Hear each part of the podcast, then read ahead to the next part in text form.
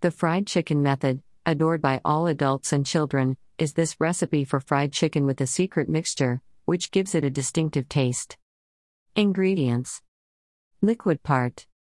1 cup of yogurt, half cup of white wine, 1 tablespoon of garlic powder, 1 teaspoon of paprika, 1 teaspoon of fine table salt, 1 teaspoon of curry, half teaspoon black pepper, half teaspoon hot sauce. You can skip it if you are not a fan of spicy food.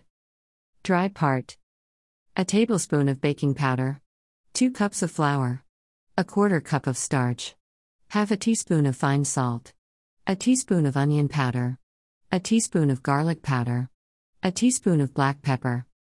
Instruction In a bowl of dry ingredients, put the flour, salt, black pepper, paprika, garlic powder, and onion powder, and mix them well. In another bowl, put the liquid ingredients, add a little milk, yogurt, white wine, and mix well. We season the chicken and leave it in the refrigerator for at least an hour. It is better to leave it overnight in the refrigerator. After marinating, dip the chicken pieces into the flour mixture flour, salt, black pepper, paprika, garlic powder, and onion powder. After passing the chicken in the flour and spice mixture, let it rest in the refrigerator for an hour.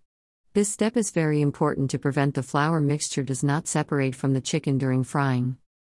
In a deep frying pan and over high heat, we put a lot of oil until it gets hot.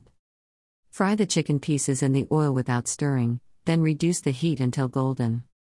Flip the chicken pieces until they are cooked and become golden. Put the fried chicken on the sieve, do not use kitchen paper, to not lose its crunchiness.